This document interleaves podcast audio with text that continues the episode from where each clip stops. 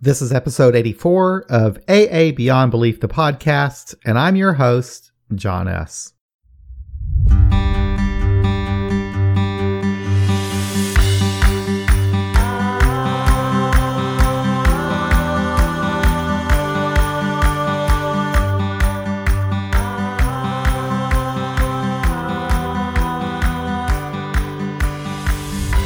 In last week's episode, I spoke with Bethany B. and Heather B. about their experiences with sexual harassment and predation in the rooms of AA, and we explored possible solutions to the problem. This week, we continue the discussion and hear from three women who simply share their stories. Sarah J. from Johannesburg, South Africa, talks about her experience with emotional exploitation. Lisa X. from Rochester, New York, recalls a relationship that could have driven her from AA altogether. And Jennifer W. from Toronto, Ontario, shares a story about how her AA group helped make the meeting a safe space.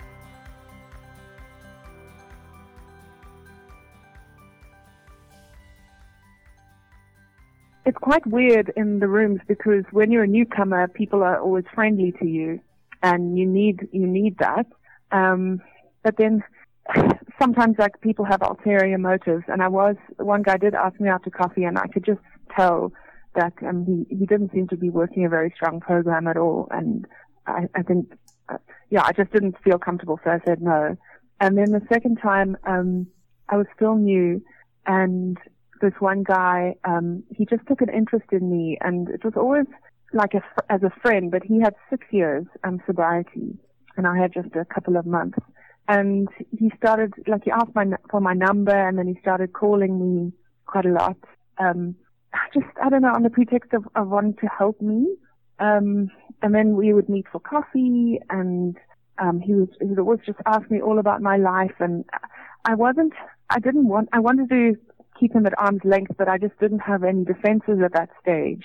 Um I, was like lonely and alone and I didn't know anyone and he seemed, he had that sort of authority, you know, like he was giving me a lot of pearls of wisdom, um, and helping me understand the program and all of that.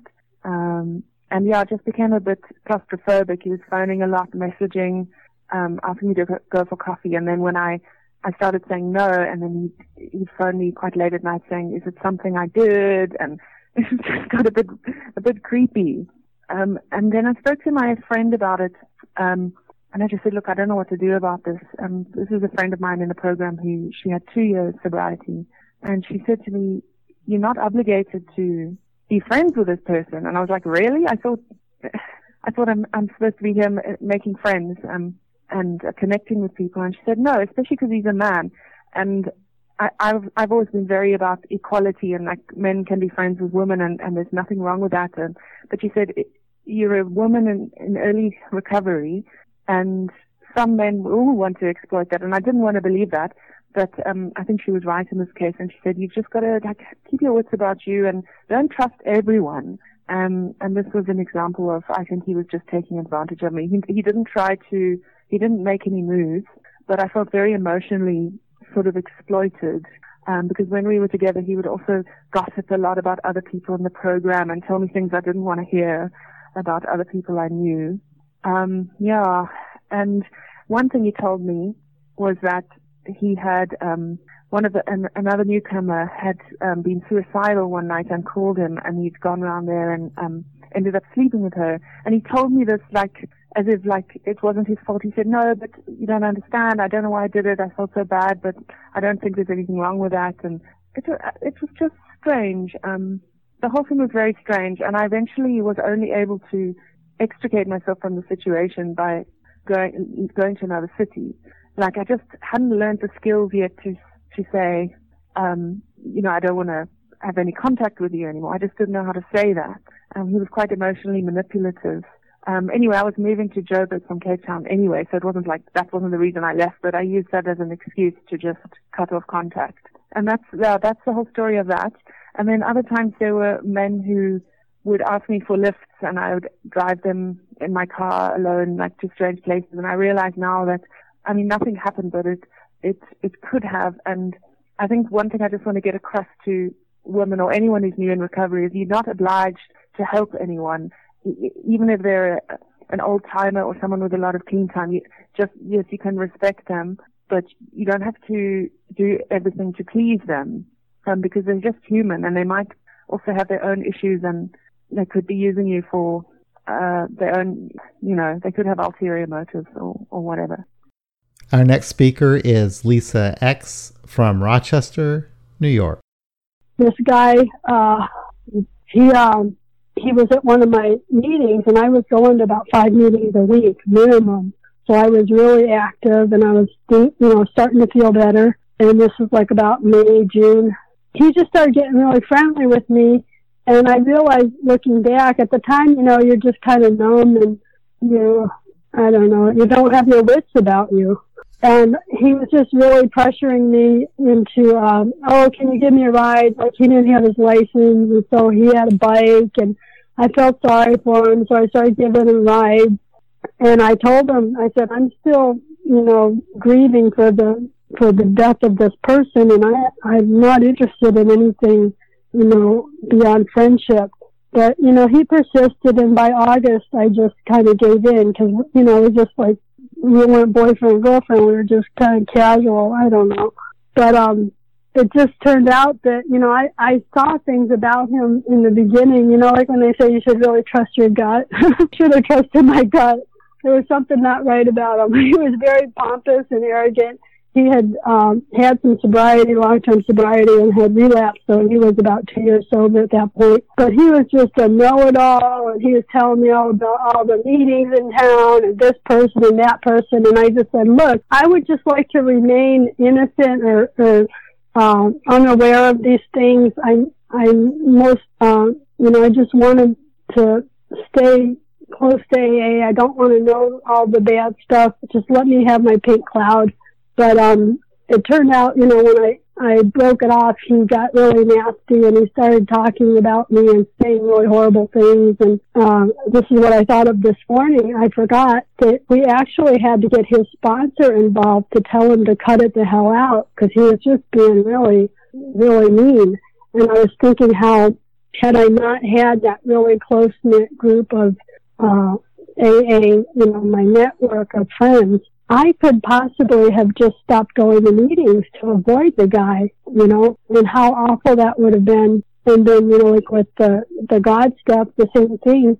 I think it's just so important to, uh, to not drive people away for whatever reason. You know, you're there because it's safe and, and to make it unsafe and to be afraid of people, uh, you know, having bad agendas, uh, the predatory stuff that's just wrong. And um, and I, to this day, I still feel safest in women's meetings.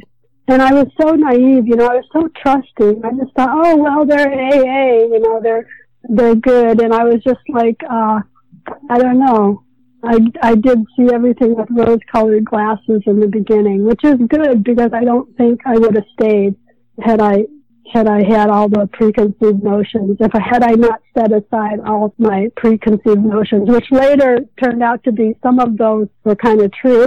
but but anyway, yeah, I think it's dangerous, especially for young women and and like you know they just I I was in about two years sober. I went to this uh, meeting and there were a lot of guy young guys in their thirties and they would have com- I could hear them talking, having conversations about oh, you know, like checking out this person or that person, you know, fresh meat. And I thought, God, that's awful, you know. And then also I was thinking how, you know, because so many people like myself have such low self-esteem and I think looking back it was because he paid attention to me and, and a little bit of flattery, you know, I, I was lonely and, and I just, I don't know, I fell for it. just so anyway. And now for our final speaker, Jennifer W. from Toronto, Ontario. My name's Jennifer W., and I got sober on October 21st, 1994, in uh, a small uh, city um, east of Toronto in a group there. While I was there, there was a man who started coming to our meeting, and he was wealthy man. He owned his own business and he was married Um, and he had a lot of gold rings and he had a long leather coat. So he made uh, quite an image, that's for sure. And he was very nice, very affable, um, very friendly. Um, and that was, that was great. And he was a good addition to our group. But probably about three months in, we noticed that he was taking he was arriving at, at, the meetings with women from our group that were, I would call vulnerable. They were uh, single. They were probably didn't have a job or they didn't have a lot of money. And, uh, you know, they weren't doing the best, right? They were doing the best they could, but, and he would show up with different women at different times and, or different meetings and then he would, uh, then there was he would go out for coffee with them. And we noticed this because there was a smoking area right at the parking lot. So we'd see him pull up. And um I think maybe a month of this or a little over that we became concerned. And I think I was probably two years sober at the time. So it was really interesting because it was a it was an informal buzz of uh quiet a quiet buzz of talk amongst the members, making coffee before the meeting, after the meeting, um, discussing this man.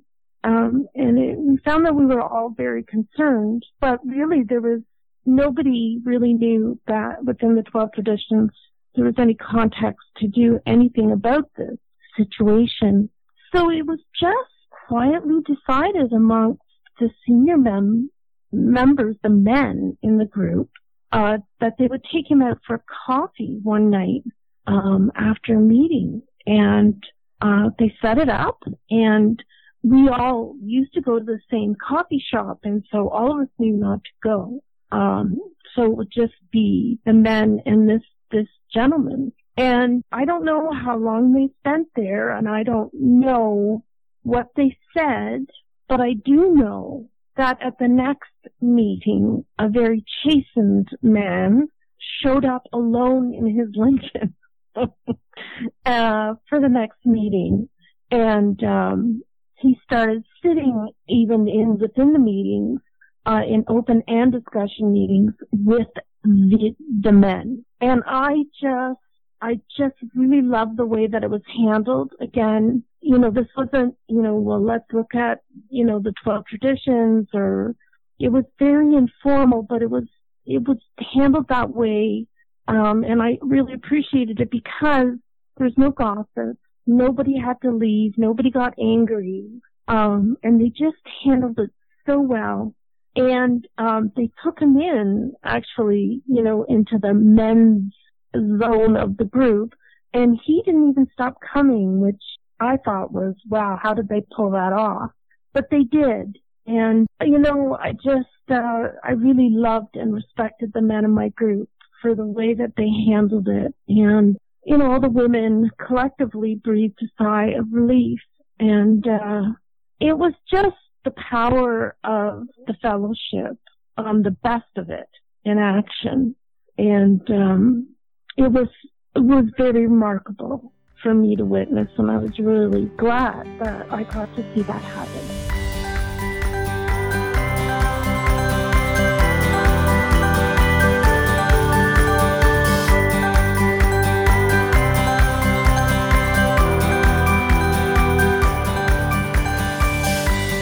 Well, that wraps up another episode of AA Beyond Belief, the podcast. Thank you for listening, everybody. We certainly appreciate all of your support.